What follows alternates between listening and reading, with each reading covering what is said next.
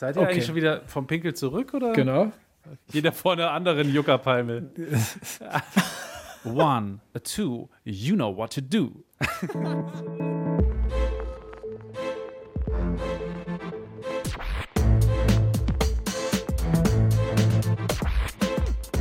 Klassik für Klugscheißer. Servus und herzlich willkommen zu Klassik für Klugscheißer von BR Klassik. Das ist quasi die schöne, warme Rösche Breze unter den Musikpodcasts. Ich bin Uli Knapp.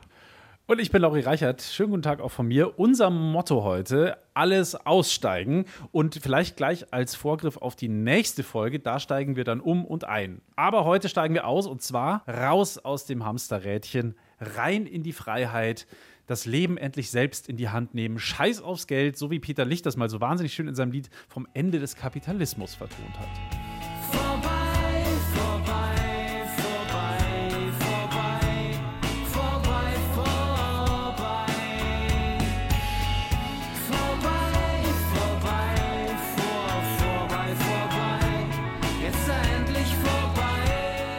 Das Lied vom Ende des Kapitalismus, Peter Licht, mein Rad Jungblut, wie er ja in Wahrheit heißt, aber das ist nochmal ein anderes Thema. Äh, Uli, wir beide sind ja dann doch schon auch ein paar Jährchen im Beruf. Hast du nie den Gedanken gehabt, das soll es jetzt gewesen sein? Ich will mich doch irgendwie vielleicht schon noch mal so ein bisschen selbst verwirklichen und keine Ahnung, eine Imbissbude auf einer Karibikinsel aufmachen oder weiß nicht, was wäre passend bei dir? Ich widme mich ganz dem Ausdauersport. Ich mergle mich fortan professionell aus. Nee, nein, null. Also ich mache Sport, aber jetzt nur noch Ausdauersport. Also ich bin kein Triathlet oder Ironman oder so. Das wäre mir vor allem viel zu anstrengend. Also auch wenn ich Sport wirklich mag, in all seinen Facetten oder zumindest in vielen, zum Beispiel Basketball, für mich der einzig wahre Hallensport oder natürlich Bergsport in allen Formen oder auch Trinksport. Alles toll. Aber nur noch sowas machen, das wäre mir dann doch zu blöd. Ähm, und so einen richtigen Ausstiegsplan, den habe ich ehrlich gesagt nie geschmiedet, muss ich sagen. Also jetzt ab auf eine Insel und dann nur noch mich von Kokosnüssen ernähren oder ich weiß ja nicht, was du unter Imbiss auf einer Insel verstehst. Ähm, Döner. Nee, Döner, okay, gut. Döner ja. auf Malle. Nee, ähm, äh, ist nicht mein Plan. Mir gefällt es hier ganz gut, muss ich echt sagen. Aber ähm, weil wir jetzt gerade schon hatten mit der Karibik und so weiter, wir machen heute tatsächlich einen kleinen Abstecher in die Karibik. Whoa, we're going to Grenada. Whoa, back to the island. Whoa, we're gonna have a party. Whoa, in the Caribbean Sea. Oh, ich mag den Song, ich mag den Song. Deine wir Liebe zu den Wenger Boys ist tatsächlich ungebrochen. Ja, natürlich, die Wenger Boys ganz groß. Also vielleicht kriegen wir die irgendwann mal auch noch in die Sendung, wenn wir so Eurodance und so, da werden wir sicher irgendwann mal eine Folge machen. Dann müssen die rein, irgendeinen Link kriegt man hin zur klassischen Musik. Aber worauf ich eigentlich hinaus will, ist, dass wir ja heute mit unserer Hörerin auf Grenada sprechen. Ja, das hatten wir lange angekündigt und ganz am Ende dieser Folge sprechen wir mit Charlotte auf Grenada. Ich habe übrigens schon mal hin und wieder drüber nachgedacht, das Musikerleben voll durchzuziehen. Also zum Thema Aussteigen, dann immer so auf Tour zu sein, jeden Tag woanders. Da braucht man ja quasi kein Geld und nicht mal eine Wohnung, weil man ja sowieso immer unterwegs ist. Und wenn nicht, dann pennt man halt bei irgendwem auf der Couch, bis man wieder losfährt. Das ist aber auch schon ein paar Jährchen her und ich habe es am Ende Gott sei Dank nicht gemacht, das Aussteigen. Also schön weiter im Hamsterrad. ja, gut, okay, aber du warst nah dran. Also du hattest zumindest mal die Idee, es zu machen. Also es ist bei mir einfach anders. Aber vielleicht ist es bei euch ja auch noch ganz anders. Also vielleicht habt ihr ja noch diese Fantasie oder ihr hattet sie, dass ihr raus wollt aus eurem alten Leben und rein in ein neues, was ganz anderes machen. Das kann man ja machen. Also möglich ist wirklich vieles. Und wir gucken heute mal nach Musikern, die das tatsächlich gewagt haben. Und wir machen es wieder nach einem schönen altbewährten Prinzip. Uli und ich hauen uns heute wieder ein paar Beispiele von Aussteigern um die Ohren. Und ich fange mal an äh, mit ihm hier, ein musikalischer Aussteiger, einer der bekanntesten Opernkomponisten aller Zeiten, der Rossini-Jochen.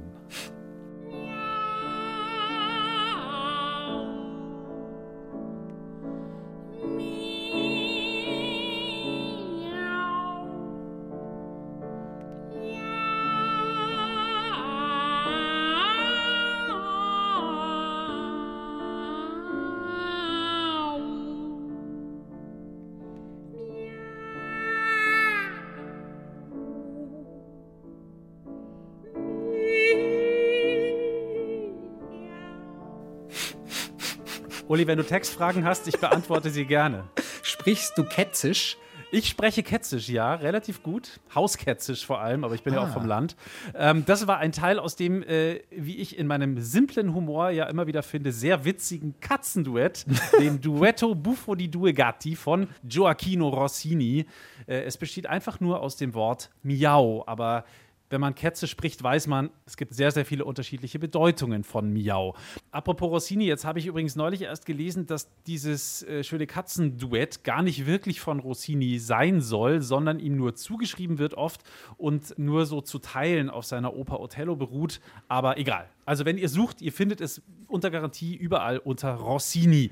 Jedenfalls unser Katzenfreund Rossini hat äh, in etwa das Leben gelebt, das man heute vielleicht als Unternehmensberaterin oder Unternehmensberater anpeilt. 20 Jahre so richtig ackern, so richtig knechten, Trainee, Manager, Partner, Work hard, Play hard und dann halt nur noch Play hard, also High Life, Playing Federball on the beach, drinking Champanski zum Frühstück und so. Ähm, jedenfalls war der gute Rossini in der ersten Hälfte seines Lebens genauso drauf, nämlich schwerst produktiv, hat innerhalb von zwei Jahrzehnten 40 Opern What? geschrieben, muss man sich mal vorstellen. Oder Witz, 40? 40 Opern Krass. in 20 Jahren, das ist mal eine Schlagzahl. Und äh, halt nicht irgendwelche Opern, sondern so richtig fette Schlager, einen nach dem anderen und der eine schlagsahniger als der andere. Den hier zum Beispiel.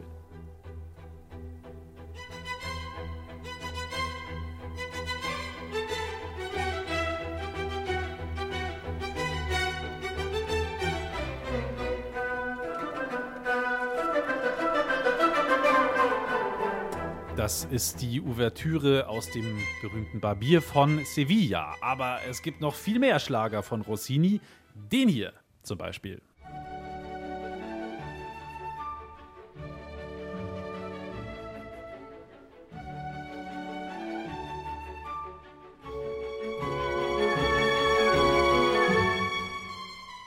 Das war auch eine Ouvertüre und zwar aus äh, Semiramid.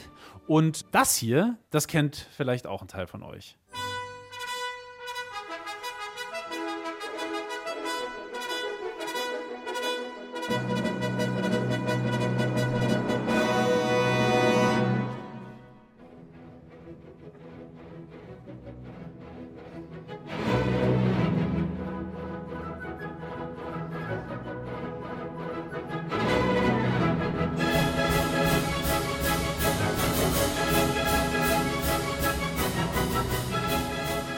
Da scheppert's und kracht's. Das wäre ganz sicher auf Wiener Opernball gelaufen. Hätte er stattgefunden. Da bin ich mir sehr sicher. Das ist ein Hit, ja, genau. Die Ouvertüre aus Guillaume Tell, zu Deutsch Wilhelm Tell, auch von Gioacchino Rossini. Bleib einfach bei Rossini, lass den Vornamen weg. Oder sag Achim oder Joachim, das ist gut, aber diesen ja. Gioacchino, den bringen wir, glaube ich, nicht raus. Ich finde Gioacchino jetzt eigentlich gar nicht so kompliziert, ich weiß auch nicht, warum es da Wie Joacino, oder? Ich kann ja auch Joaquin Phoenix sagen, sollte auch Stimmt, kein Problem sein. richtig. Aber wie du gerade schon gehört hast, Uli, man kann, glaube ich, mit Fug und Recht behaupten, der Rossini hat geliefert. Der Typ hat gearbeitet wie ein Wahnsinniger. Seine weltberühmte Oper Der Barbier von Sevilla hat äh, zum Beispiel nicht mal zwei Wochen gedauert, bis er sie fertig hatte. Das ist quasi äh, so lange, wie sie dauert. Die hat er sozusagen in Echtzeit geschrieben. Okay. aber, aber dann ganz plötzlich mit 38 Jahren so um 1830 rum, auf dem Peak seines Erfolges und seines kreativen Schaffens, war plötzlich Schluss. Oh. Also komponiert hat er schon noch ein bisschen, aber halt nicht im Ansatz so viel wie davor. Erst war er Vollzeitkomponist und dann wurde aus Rossini ein Vollzeitkoch oder eher ein Vollzeitgenießer. Also Leber, Trüffel, Pasta, das waren dann seine neuen Freunde. Und äh, das hat man ihm dann langsam aber sicher auch angesehen. Das war nämlich schon eher ein Trippelkinn, was der Gute gesportet hat. Und es oh hat ein wenig gespannt bei ihm um die Körpermitte zu sehen. Äh, auf Bildern, die ihn in seiner zweiten Lebenshälfte zeigen. Man kann also sagen, er war fett erfolgreich, oder? ja, er war fett erfolgreich. Warum wundert es mich nicht, dass dieser Witz von dir gemacht werden musste. Was ich jetzt noch nicht so ganz kapiert habe, ähm, ich mag Essen auch gern und so weiter und wenn man sich damit sehr viel befasst, warum nicht? Aber wieso hat er denn bitte von quasi heute auf morgen alles aufgegeben, was so das Komponieren angeht. Mein Name ist Ulrich Knapp, ich esse auch gern. Ich esse jetzt, gern. Ab jetzt nur noch professionell, ich höre auf genau, mit Journalismus. Genau, und, und, und atmen finde ich auch gut. Ich atme gern. ne, er hat also er hat aufgehört, weil er keinen Bock mehr hatte. Ach so. Also man weiß es nicht so ganz genau. Wie so oft war es wohl eine Mischung aus mehreren Dingen bei Rossini. Also zuallererst mal, er hatte einfach ausgesorgt. Er war, wie du schon gesagt hast, krass erfolgreich. Er brauchte die Musik einfach gar nicht mehr, um das gute Leben zu genießen. Fuffis im Club, los geht's. Ich brauche keine Note mehr hinzukritzeln. Ich würde es ja persönlich genauso machen, wenn ich genug Kohle hätte. Ähm, so sehr ich meinen Job mag, aber wenn ich irgendwie ausgesorgt hätte, dann würde ich mich, glaube ich, zu einem großen Teil rausziehen aus der Nummer. Mir fällt schon irgendwie was ein, mit mir anzufangen. Keine Sorge. Du nicht? Würdest du nicht aufhören? Also mir ist ein geregelter Tagesablauf wichtig. Wenn der gewährleistet ist, dann bin Ja. ich dabei. Na, also einen Wecker stellen wirst du ja noch hinkriegen. Ja. Also äh, Rossini konnte es sich leisten aufzuhören, das ist der eine Grund. Und am Ende haben ihm aber noch andere die Entscheidung, nicht mehr weiterzumachen, auch ein bisschen abgenommen. Und dann hat er zugenommen. Hö, hö, hö. Je- Jedenfalls bis 1830 war Rossini königlicher Hofkomponist in Frankreich. Dann kam die Juli-Revolution. Der König musste abdanken und Rossini war damit auch sein Job los. Also das hat auch nochmal dazu beigetragen. Und drittens, das ist jetzt aber so ein bisschen spekulativ von mir, auch privat lief es nicht mehr so richtig toll bei ihm. Von seiner Frau hat er zu dem Zeitpunkt quasi schon getrennt gelebt. Und ja, dann war die Zeit für einen Neuanfang auch irgendwie so psychisch, persönlich passend. Hat er deswegen angefangen mit dem Kochen, wegen all dieser Ja. privaten Probleme? Ja, und mit Essen. Also Rossini hat äh, quasi fortan in der Küche komponiert und ohne Quatsch, es werden ihm sogar diverse Rezepte nachgesagt, die er wohl irgendwie erfunden hat. Zum Beispiel sind von Gioacchino Rossini die Coda di Aragosta il Turco in Italia, zu Deutsch die Langustenschwänze mit Raki, Sultaninen, Stangensellerie und Zimt. Die hat er benannt nach seiner Oper Il Turco in Italia. Äh, dann wäre da noch die Charlotte aux Pommes Guillaume Tell, eine Apfelscharlotte, inspiriert von ja, Guillaume Tell, Wilhelm Tell, äh, der ja in seiner Oper einen Apfel vom Kopf seines Sohnes schießen muss. Oder ähm, die Tournedo Rossini, das sind Rinderfilets mit gebratener Gänseleber und schwarzen Trüffeln auf Madeira-Soße. Also. Fleisch mit ganz Fleisch, das ist also natürlich A, sehr es ist, glaube ich, ganz, ganz schön deftige Küche, genau. Ja. Fleisch mit Fleisch im Fleischmantel auf Fleischsoßenfüllung. Ja, Gott, Proteine, Bodybuilder war der Typ wahrscheinlich letztlich. Ganz einfach, der hat Power gebraucht. Siehst doch, Muskelzuwachs, du musst essen und zwar das Richtige. Das weiß ich nicht, aber was ich weiß, ist, dass der Koch Rossini sich da äh, ganz nett vom Komponisten Rossini hat inspirieren lassen, allein schon mit den Namen seiner Rezepte.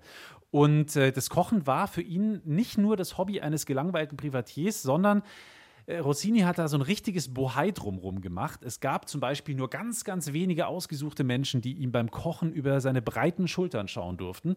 Einer davon war der französische Schriftsteller Fulbert Dumonteuil. Der hat über eine gemeinsame Kochsession äh, diese hier im wahrsten Sinne des Wortes, wie ich finde, köstliche Szene beschrieben.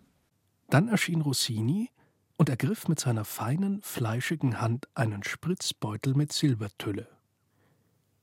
Er füllte ihn mit einer Trüffelfarce und spritzte diese unvergleichliche Soße sorgfältig in jede Teigrolle.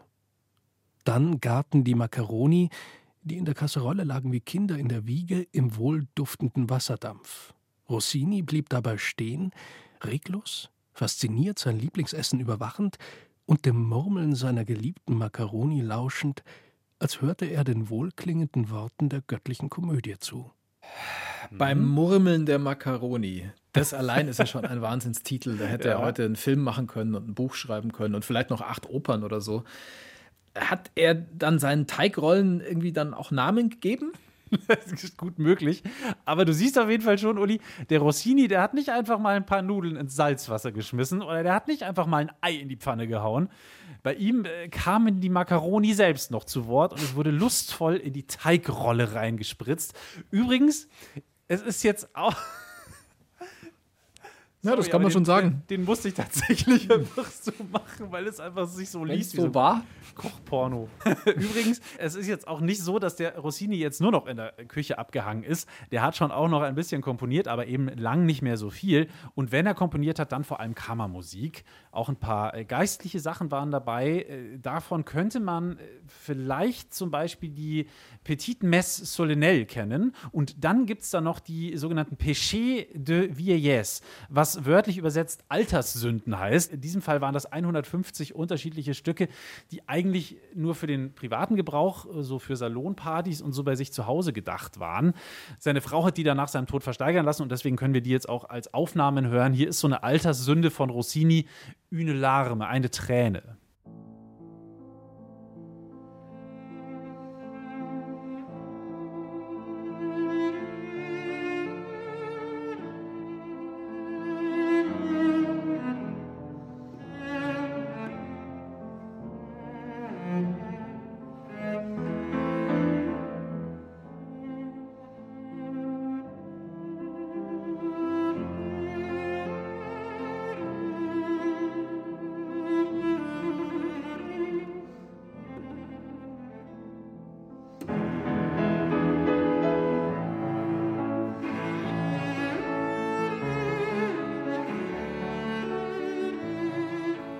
Von unserem ersten Aussteiger heute bei Klassik für Klugscheißer.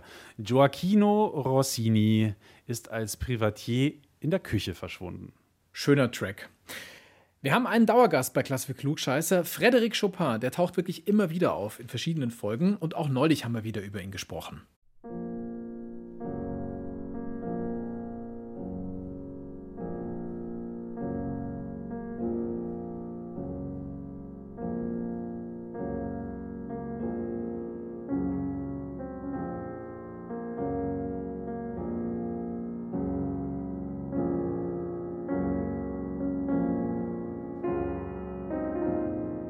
Das ist Sad But True von Metallica eigentlich, aber Chopin hat das dann gecovert und ein bisschen umgeschrieben. Nein, Quatsch, das ist natürlich der Trauermarsch. Also der dritte Satz aus der Sonate für Klavier in B-Moll. Das ist quasi der Trauermarsch. Der Trauermarsch. Sag also, mir einen Film, in dem er nicht ja, vorkommt. Ich wollte es gerade sagen. Also, wenn das läuft, dann weiß man, okay, jetzt wird es traurig. Jetzt wird es traurig. Ja. Der Freddy, der war auf gewisse Weise auch ein Aussteiger und darum kommt er natürlich heute mal wieder vor. Jetzt nicht, weil er ganz gerne mal auf Malle abhing, das hatten wir ja schon. Da hat er seinen Husten versucht auszukurieren. Aber äh, Chopin ist aus dem Konzertgeschäft ausgestiegen. Und zwar zwangsweise, weil er ja so viel Angst vor der Bühne hatte, Angst vor dem Publikum. Der arme Chopin, der hat quasi 40 Grad Lampenfieber. Jedes Mal, wenn er vor vielen Menschen Klavier spielen soll. Und deswegen hat er das mit den Konzerten auf ein Mini-Mini-Mindestmaß beschränkt und ist fast nie aufgetreten. Wenn ihr mehr zum Thema Lampenfieber wissen wollt, dann lade ich euch ein, eine unserer ähm, letzten Folgen anzuhören, die Lampenfieber-Folge. Da erzählt zum Beispiel die Opernsängerin Golda Schulz, wie sie vor lauter Lampenfieber regelmäßig in Ohnmacht gefallen ist. Und wenn ihr dann schon mal am Nachhören seid und Klassik für Klugscheiße hart wegbinscht, und da haben uns tatsächlich Leute geschrieben, dass sie gerade krass aufholen, dann seid doch so freundlich und überweist uns gerne eine kleine Bewertung auf unser Podcast-Konto. Fünf Sterne wären da super. Oder auch ein wohlwollender Kommentar. Das ist immer sehr hilfreich. Das kostet euch nichts. Aber uns hilft es, dass wir diesen Podcast auch in Zukunft weiter für euch machen können. So, weg von der Werbung und Chopin und hin zu einem, der noch viel konsequenter ist beim Aussteigen aus dem Konzertbetrieb. Ich würde sagen, he's quite a character. Ladies and gentlemen, please give it up for Mr. Glenn Gould.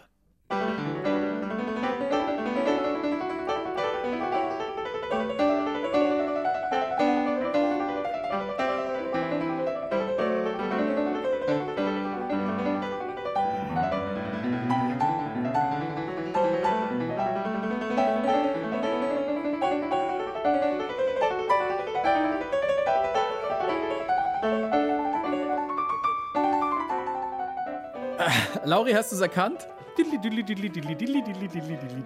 Das ist echt so krass. Das ist ein Ausschnitt aus den Goldberg-Variationen und es hat wahrscheinlich keiner schneller gespielt als Glenn Gould, aber eben auch dermaßen präzise, also wie eine, keine Ahnung. jeden Ton, ja. Ja, man hört jeden Ton. Also wirklich ganz sauber gespielt, aber eben auch schnell. Glenn Gould, ein Klaviertalent vom anderen Stern. Vielleicht Melmac du weißt, was ich meine, Lauri. Also, ich weiß nicht genau, was du, aber wenn du meinst, dass er etwas leicht Alienartiges an sich hatte, der Glenn Achso, du kennst Melmark nicht. Melmark ist doch, der Planet. Melmark, der Planet, von dem Alf kommt. Das weiß genau, ich schon. Genau, und, aber und ich weiß Alf nicht, ob isst doch gerne Katzen. Und wir hatten doch vorhin schon Miau und ah. Rossini und die, das Duetto für die Katzen und so. Deswegen, okay. das war gerade meine Eingebung. Ja. okay. okay. Ja. Ich bin manchmal nicht schnell genug für dein Hirn. Das ja, das war Problem. jetzt auch viel um die Ecke gedacht. Um mehrere Milchstraßen und dann abbiegen und bei Acapulco links und dann wieder hoch zu, zum Mond und, und so weiter. Ich musste jedenfalls recht geben, Glenn Gould hatte natürlich schon äh, wirklich etwas leicht Alienartiges an sich. Der Glenn Gould war, äh, wie man so schön sagt, ein Original. Ähm, er hat ja zum Beispiel zu seinen Konzerten immer seinen eigenen Klavierhocker mitgenommen, der aber so wahnsinnig niedrig war, äh, dass er so mit der Nasenspitze ganz knapp über der Tastatur hing, muss man tatsächlich sagen. Also ein sehr, sehr eigenwilliger, aber auch wahnsinnig brillanter äh, Typ.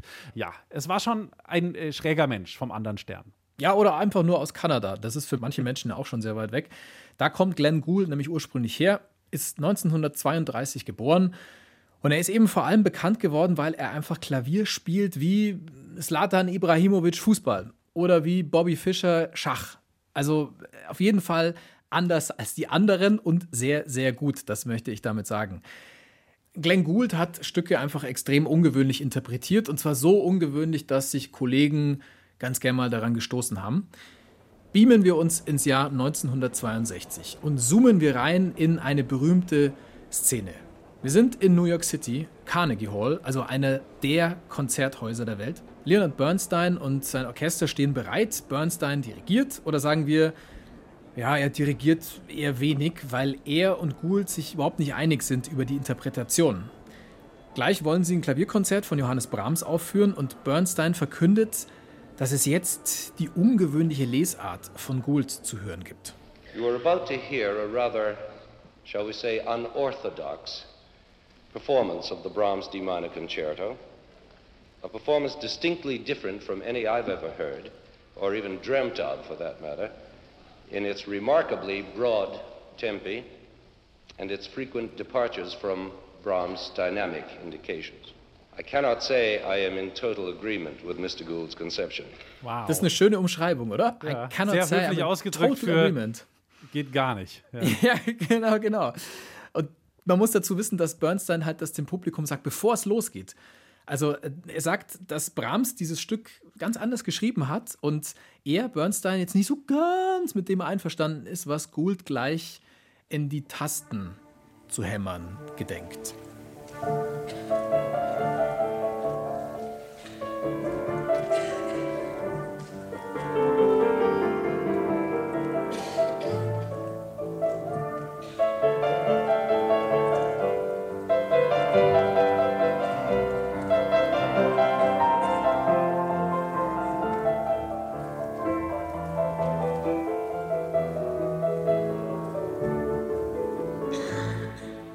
Klingt jetzt natürlich äh, erstmal gar nicht so wahnsinnig äh, außergewöhnlich. Ich glaube, dazu braucht man dann noch den Vergleich. Ja, genau. Also wir müssen jetzt verschiedene Versionen natürlich hören. Das ist aber aus Zeitgründen jetzt irgendwie da nicht drin. Aber wir machen ja immer einen schönen Service bei jeder Folge. Wir packen alle Musik, die ihr hier hört, auf eine Playlist. Die findet ihr bei Spotify unter dem Namen der jeweiligen Folge. Und da machen wir es diesmal so, wir packen einfach verschiedene Versionen von diesem Brahms-Konzert da rein und dann könnt ihr euch einfach mal verschiedene Interpretationen anhören, eben auch die von Glenn Gould. Also, Glenn Gould hat aber vor allem sich hervorgetan als der Mann, der eben Bach interpretiert hat.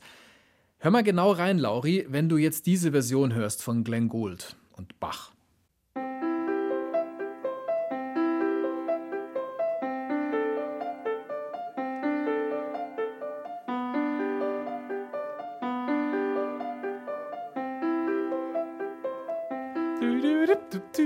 Wieder das Spiel. Ist dir das zu poppig? Das ist so hüpfend irgendwie. Mhm. Sprunghaft. So komische Staccati anstellen, wo sie irgendwie gar nicht gehören. Das, was du gerade gemacht hast, also der Gould hat irgendwie auch so einige Noten zumindest mitgetrellert ja. beim Spielen. Und das ist dann auch auf den Aufnahmen draufgeblieben, weil das ging halt auch nicht mehr raus. Und das kann ja, sich das dann, glaube ich, auch nur so einer wie der leisten. Also. Genau, genau. Das, also, wenn da irgendein Zupfgeigenhansel jetzt da am Klavier auf einmal denkt, er muss mitsingen, dann kauft ihm keiner mehr die Platte ab. Aber ja, also man hört Glenn auf jeden Fall. Das. Genau, bei Glenn Gould ging das. Ähm, es ist jetzt naja, singen vielleicht, ist vielleicht übertrieben. Ähm, es gibt ja auch gar keinen Text, den man da singen könnte. Aber Gould war vielleicht ganz einfach so ergriffen von der Musik oder er war im Flow oder er war nicht mehr ganz bachern, dass er zur oh. Musik ganz einfach Geräusche gemacht hat. Äh, Glenn Gould mit, sozusagen. Ja, ja, das trifft Glenn Gould mit. Ein schönes neues Verb. Das können wir auf mit jeden Fall gulen. verwenden. Mit gulen. Ich gule mit. also irgendwas zwischen Singen, Grölen, Trällern äh, und stumpfe Laute machen. Ähm, das ist jetzt nicht so verbreitet in der hohen Klassik. Das ist eher eine Eigenart von ihm. Er hat es als Kind angefangen und er hat es einfach beibehalten. Und auf der Aufnahme hier, das ist wirklich extrem gut rauszuhören.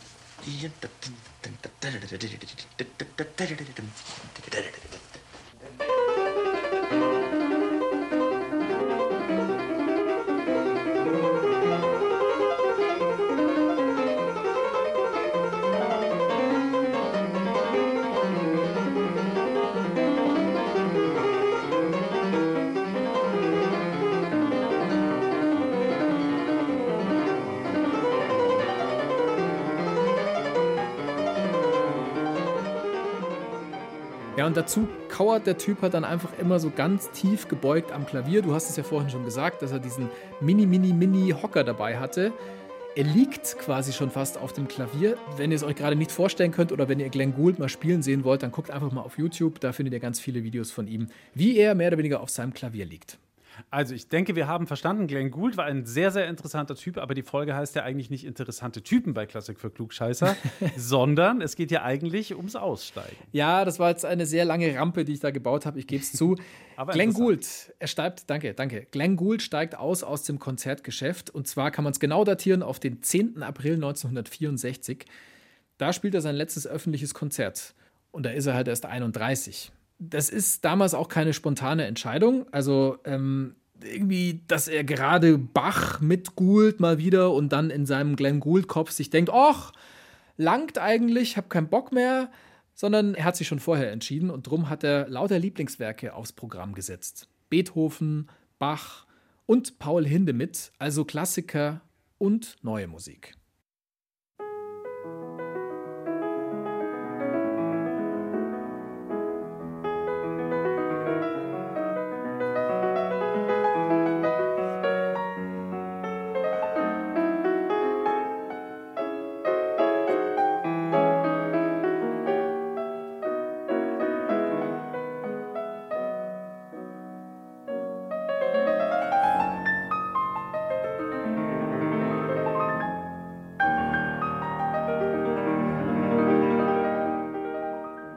Bisschen Stop-and-Go-Klavierspiel. Aber okay, also mit 31 Jahren wollte er aufhören. Das erinnert mich so ein bisschen an die Fußballprofis, die so mit Mitte, Ende 20 dann schon so langsam ans Aufhören denken. Äh, wollte der gar nicht mehr auftreten dann danach? Hat er kein äh, Comeback versucht oder sowas, der Glenn Gould? Ähm, also man hat ihm Geld geboten, wirklich sehr viel Geld, dass er nochmal spielt. Ähm, äh, zum Beispiel 100.000 Gould N. War das die? Währung damals? Ja, äh, in meiner Fantasie. Ähm, nein, Schmarrn, also 100.000 Dollar sind ihm geboten worden für einen einzigen Auftritt. Mitte der 60er Jahre ist das, glaube ich, schon ganz ordentlich viel Geld gewesen. Aber Gould, und es ist auch heute noch viel Geld für ein Konzert, aber Sagen, Gould wollte Was verdienst du bei mehr. diesem Podcast, dass du Nein, ich spreche ja jetzt von professionellen Musikern, okay, also ja. von großen Stars. Da ist es, glaube ich, wenn die ein Konzert geben, ist das wahrscheinlich schon eine legitime Gage. Wobei, keine Ahnung. Gould wollte einfach nicht mehr. Also er hat gesagt, Konzerte spielen ist over, mache ich nicht mehr. Und das nach nur ungefähr 200 Auftritten in seinem ganzen Leben als Profimusiker. Das spielen die andere in zwei Jahren weg. Ja, voll. Und was hat er dann gemacht? Hat er dann nur noch privat zu Bach mitgesungen? Hat er gerappt als, jetzt mache ich auch einen guten, LL Good J? Oh, der ist gut. LL Cool J. Das gibt uns die Chance, LL Cool J auf die Playlist zu packen. nee, ähm, Glenn Gould verzieht sich ins Studio. Also ein bisschen so wie Hans Zimmer, der Filmmusikkomponist. Der ist ja auch einer, der viel lieber im Studio abhängt, als jetzt auf der Bühne zu performen. Zitat Gould: Für mich ist es das höchste Glück, wenn ich 250 Tage im Jahr in einem Tonstudio verbringe. Soll es geben. Der schimmelt lieber im Studio. Er schnippelt da rum, äh, optimiert alles durch und er findet, dass es total toll ist, wenn er Sachen spielt, dann eben verschiedene Takes hat von einzelnen Stücken und die dann montieren kann. Weil dann muss er eben nicht wie bei einer Live-Version das nehmen, was live passiert ist, sondern er kann einfach das Beste zusammenbasteln. Ist ja irgendwie auch eine ganz interessante Herangehensweise.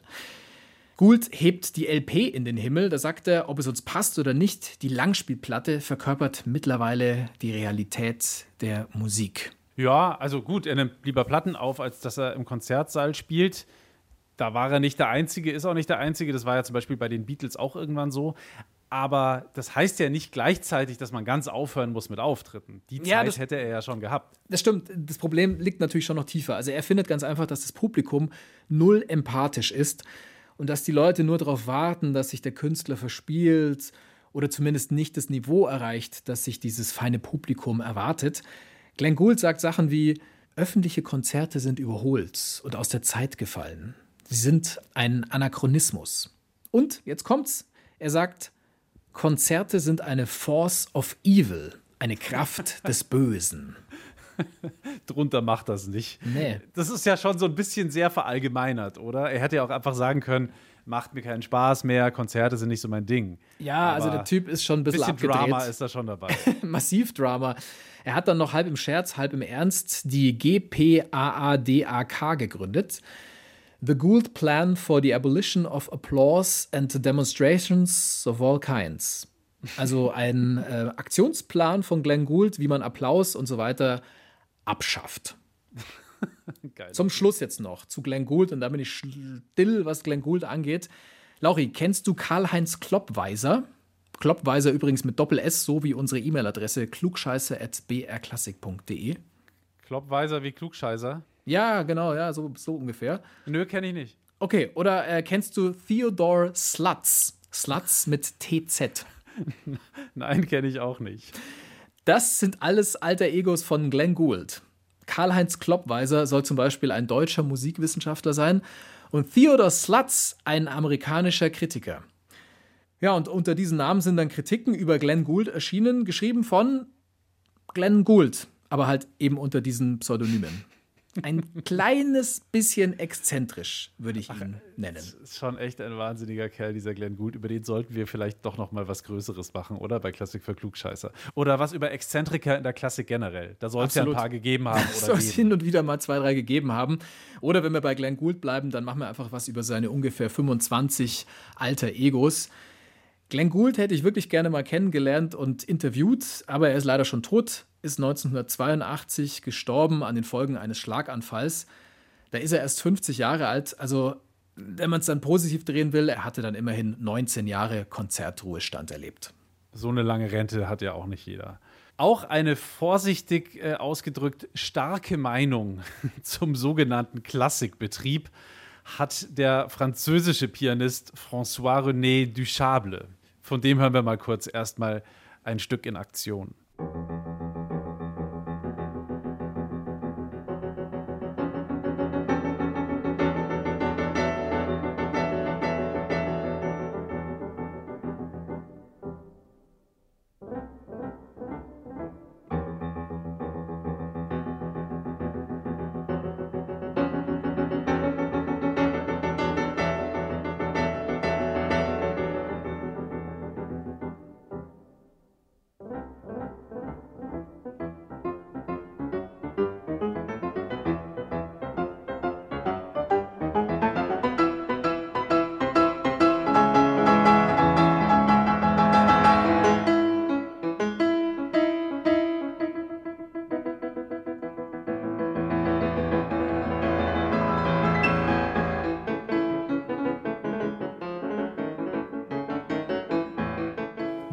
François-René Duchable war Mitte 40 äh, damals, ein gefeierter Pianist, aber Ende der 90er Jahre merkt er plötzlich bei einem Konzert, während er gerade da so vor sich hinspielt, dass er gerade viel mehr Bock hätte, einen Western anzuschauen, als hier auf dieser dummen Bühne sich einen beim Beethoven abzubrechen. Das hat er übrigens wirklich genauso erzählt, diese Geschichte.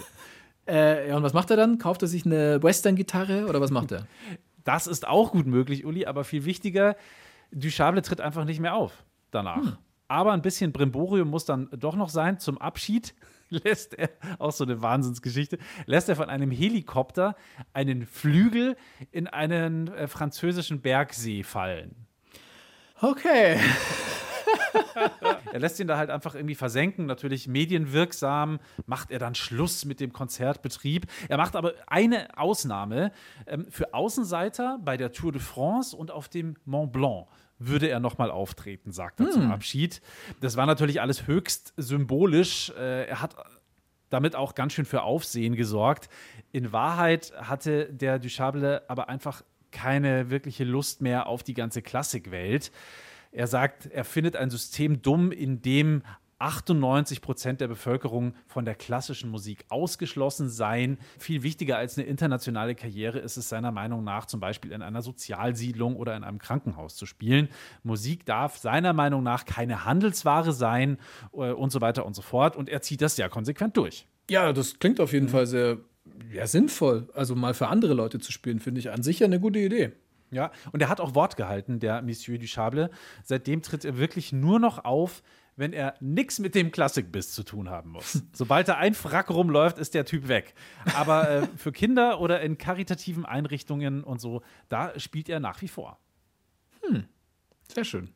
Ja, also finde ich, ist irgendwie eine schöne Geschichte und natürlich auch mal wieder irgendwie ein ziemlicher Freak äh, unter den Pianisten, der Herr Duchable. Und äh, jetzt gegen Ende dieser Folge, Uli, würde ich sagen, gehen wir noch von einem kalten französischen Alpenbergsee in wärmere Gegenden. Oh ja. Oh ja, auf dem Mont Blanc war ich schon tatsächlich. Da ist es sehr, sehr, sehr, sehr kalt. Also wenn der Duchable da spielt, viel Spaß. Dünne Luft und saukalt. Aber ja, wir gehen nach Grenada in die Karibik. Wir haben es jetzt schon mehrfach angekündigt und wir haben ja vor Wochen schon erzählt, besser du hast es erzählt, dass wir da in den Podcast-Charts irgendwie sehr weit oben sind Aha. und haben doch damals gefragt, hey, äh, du Hörerin oder Hörer, melde dich bitte bei uns, der du oder die du aus Grenada bist. Und so ist genau. es gekommen. Genau, wir haben äh, in einer der letzten Folgen einen transatlantischen Aufruf nach Grenada gestartet.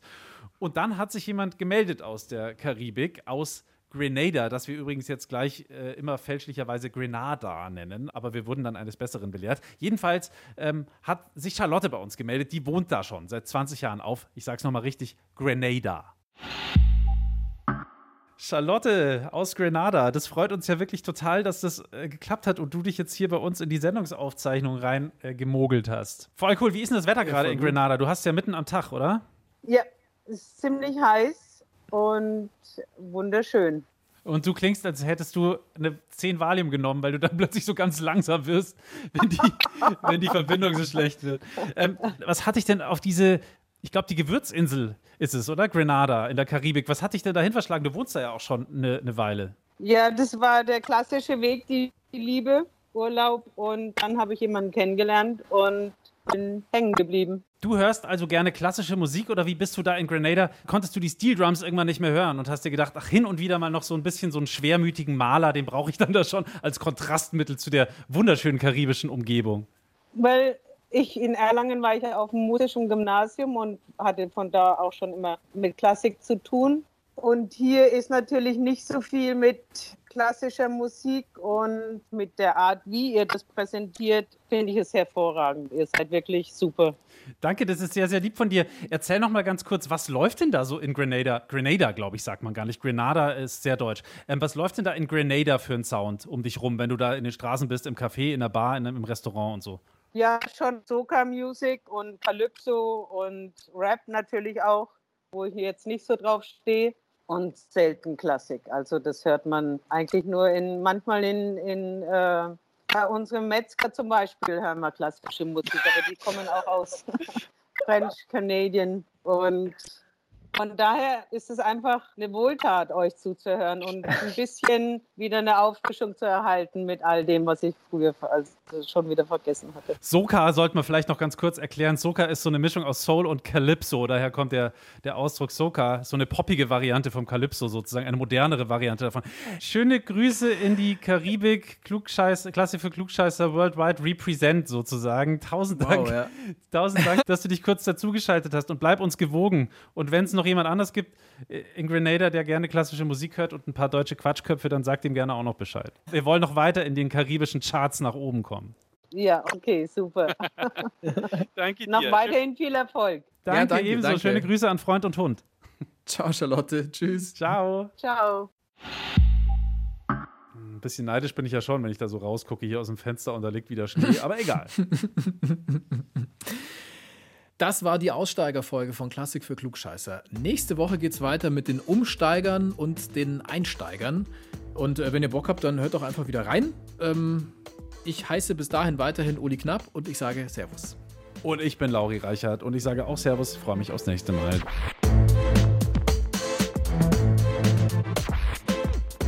Klassik für Klugscheißer.